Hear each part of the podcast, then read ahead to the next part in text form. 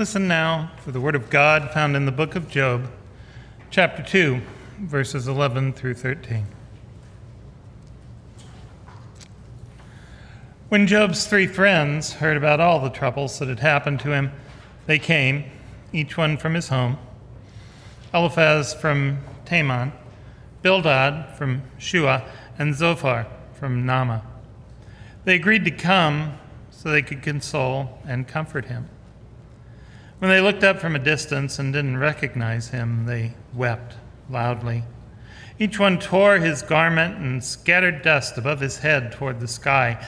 They sat with Job on the ground seven days and seven nights, not speaking a word to him, for they saw that he was in excruciating pain. This is the word of God for all the people of God. Thanks be to God.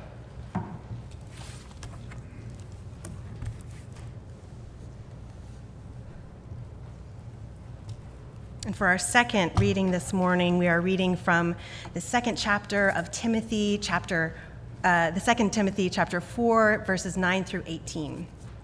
Listen now for the word of God. Do your best to come to me quickly. Demas has fallen in love with the present world and has deserted me and gone to Thessalonica. Crescens has gone to Galatia, and Titus has gone to Dalmatia. Only, only Luke is the only one with me. Get Mark, bring him with you. He has been a big help to me in the ministry. I sent Tychicus to Ephesus. When you come, bring along the coat I left in Carpus and Troas also, bring the scrolls and especially the parchments. Alexander, the craftsman who works with metal, caused me a great deal of harm. God will pay him for what he has done, but watch out for him because he strongly opposes our teaching. No one took my side at my first court hearing, everyone deserted me. I hope that God doesn't hold it against them. But Christ stood by me and gave me strength so that the entire message would be preached through me, and so all the nations could hear it. I was also rescued from the lion's mouth. Christ will rec- rescue me from every evil and safely lead me to my heavenly home. To Jesus Christ be the glory forever and always. Amen. This is the word of God for all the people of God. Thanks be to God. Let us pray. God, open our ears to hear you. Open my mouth to speak your word. And in all these things, we pray that you are with us. Amen. In her book, I Am, I Am, I Am, Maggie O'Farrell describes one of her near death experiences like this. She says, I had been distantly aware of a person to my left for some time.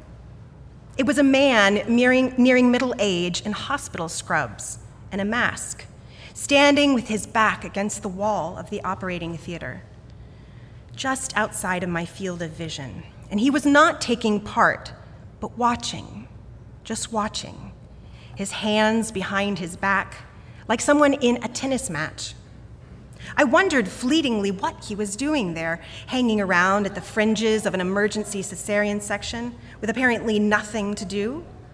But then the events overtook me, and I stopped wondering about anything at all. I still don't know who this man was, and I never will. His scrubs were beige, everyone else's were blue. Was he a hospital orderly, a surgical student, a porter, a nurse? I have no idea. What I did know at the time of our encounter in the operating theater was three things. The baby was out and somewhere over in the corner, screaming and being attended to. That I was desperate to lay eyes on him. And three, I was in trouble. My heart was suddenly galloping, as if trying to outrun whatever it was that was catching up with us. My husband was being gripped by the arm and hustled away by a nurse. The floor was awash with blood, and people were running. It's never a good sign, I found, when medics run. On the whole, they are an inflappable, rational breed with deliberately neutral demeanors.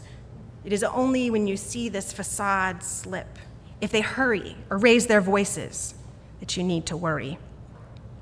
The doctors on the other side of the hastily erected curtain were treading red shoe prints as they worked. One young woman from Northern Ireland was panicking, shouting, I can't, I can't, I don't know how. The anesthetists, who, up until a moment ago, were sitting next to me, chatting and joking, were now standing, watching what was happening over the curtain. Their faces were still, stony, careful. One adjusted his half moon spectacles and did something to the clear, suspended bag on a drip stand. Whatever it was hit my veins almost immediately, and I felt myself veer sideways like a train diverted to a different track. Felt something like a fog blow over my brain. My eyes rolled back on my skull. I saw the ceiling tiles move above me like a conveyor belt. Whatever happens, I had said to my husband over and over again, Stay with the baby. And he is keeping his promise. The problem is, I can't see them anymore. They seem to have been taken elsewhere, behind a screen or into another room. And so I raise my hand. I'm not sure now what for to call halt, to say enough. Either way, what happens next is that the man in the beige is suddenly there he has stepped towards me, away from his wall, and he takes my raised hand and he enfolds it in both of his. I gaze up at him mutely. I had not known until that moment what a lonely experience it is to be in danger in the middle of a room full of people who are frantically working to save your life. I am not prone to loneliness. I have always been someone who leans towards solitude. But my overwhelming sensation had been, until that moment, loneliness, isolation, bafflement. I was slipping away alone, surrounded by people. The man is wearing those spectacles that react to light so that his eyes are hidden behind brown tinted lenses. He has thick, wiry hair cut close to his head. He moves my hand so that it is curled around his and he places his other hand on top of it. His touch is infinitely gentle, but firm and sure. There is no way he is letting go, he is telling me, entirely without words. He is going to stay right here, and I'm going to stay right here. And I clutch at him with the force of a drowning woman. He nods once down at me, and a grave, slow smile lifts above the edges of his surgical mask. I wonder sometimes if I imagined him, if he were a figment of my panicking, threatened mind. He wasn't, though. He was there, he was real. Our interaction was entirely wordless. I don't even know if he spoke English. He stayed with me while they stitched and stapled me together again.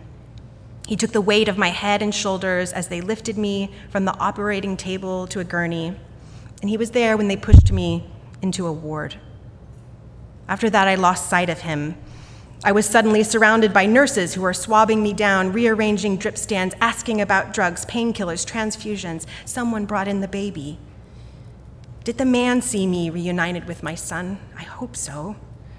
When he took my hand, he taught me something about the value of touch, the communicative power of the human hand.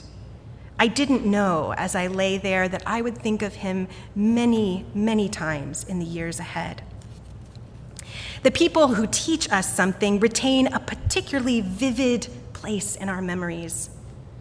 I'd been a parent for all of about 10 minutes when I met this man, but he already taught me with his one small gesture one of the most important things about the job kindness, intuition, touch, and that sometimes you don't need words.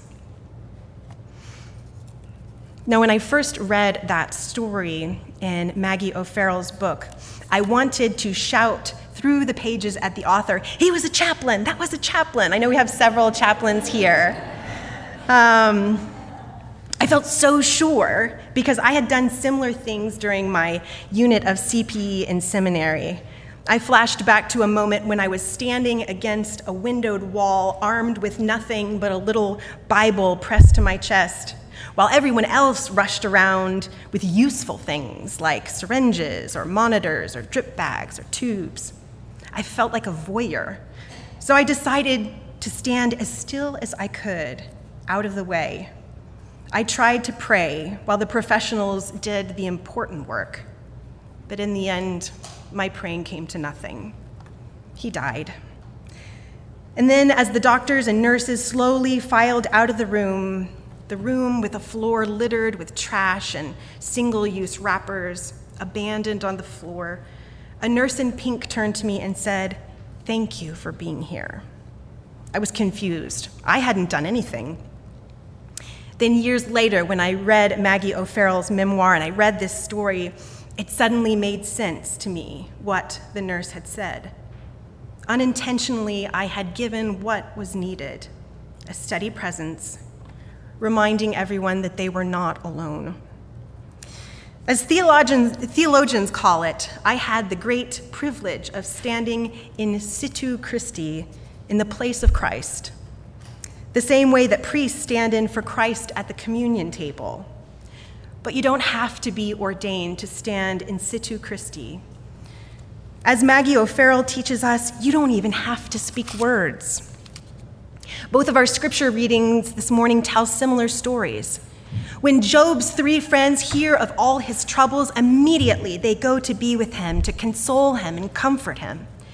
And when they first see Job, they don't even recognize him. So they rend their garments, they throw dust in the air, and then they just sit down. They sit down with him and weep for seven days and seven nights, not saying a single word because they saw that he was in excruciating pain.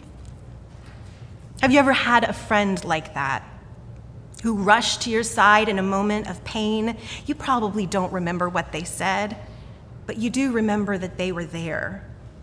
And I could preach to you every week for decades, and at the end of it, you probably would only remember a couple of stories and none of my platitudes, but you will never forget when a pastor visits you in a hospital, how your church family checked in on you in your darkest time, showing you without words that you are not alone. God is with you.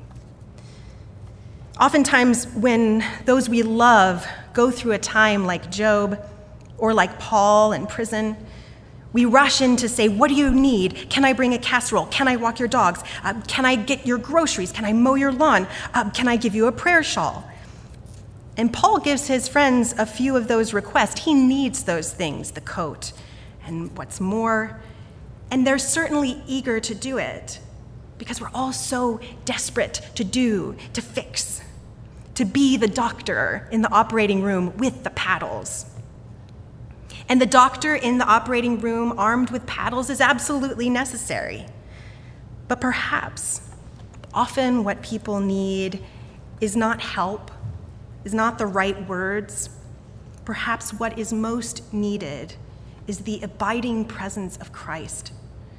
For someone to step in, in situ Christi, to hold their hand at the operating table, or to sit with them for seven days and seven nights in their pain. So, friends, what do you need? Often, what we need most is as huge and as simple as that the presence of the Prince of Peace. So, next time you say to someone, Tell me if you need anything, catch yourself. Perhaps they don't need you to do, they need someone to be to be in situ Christi with them.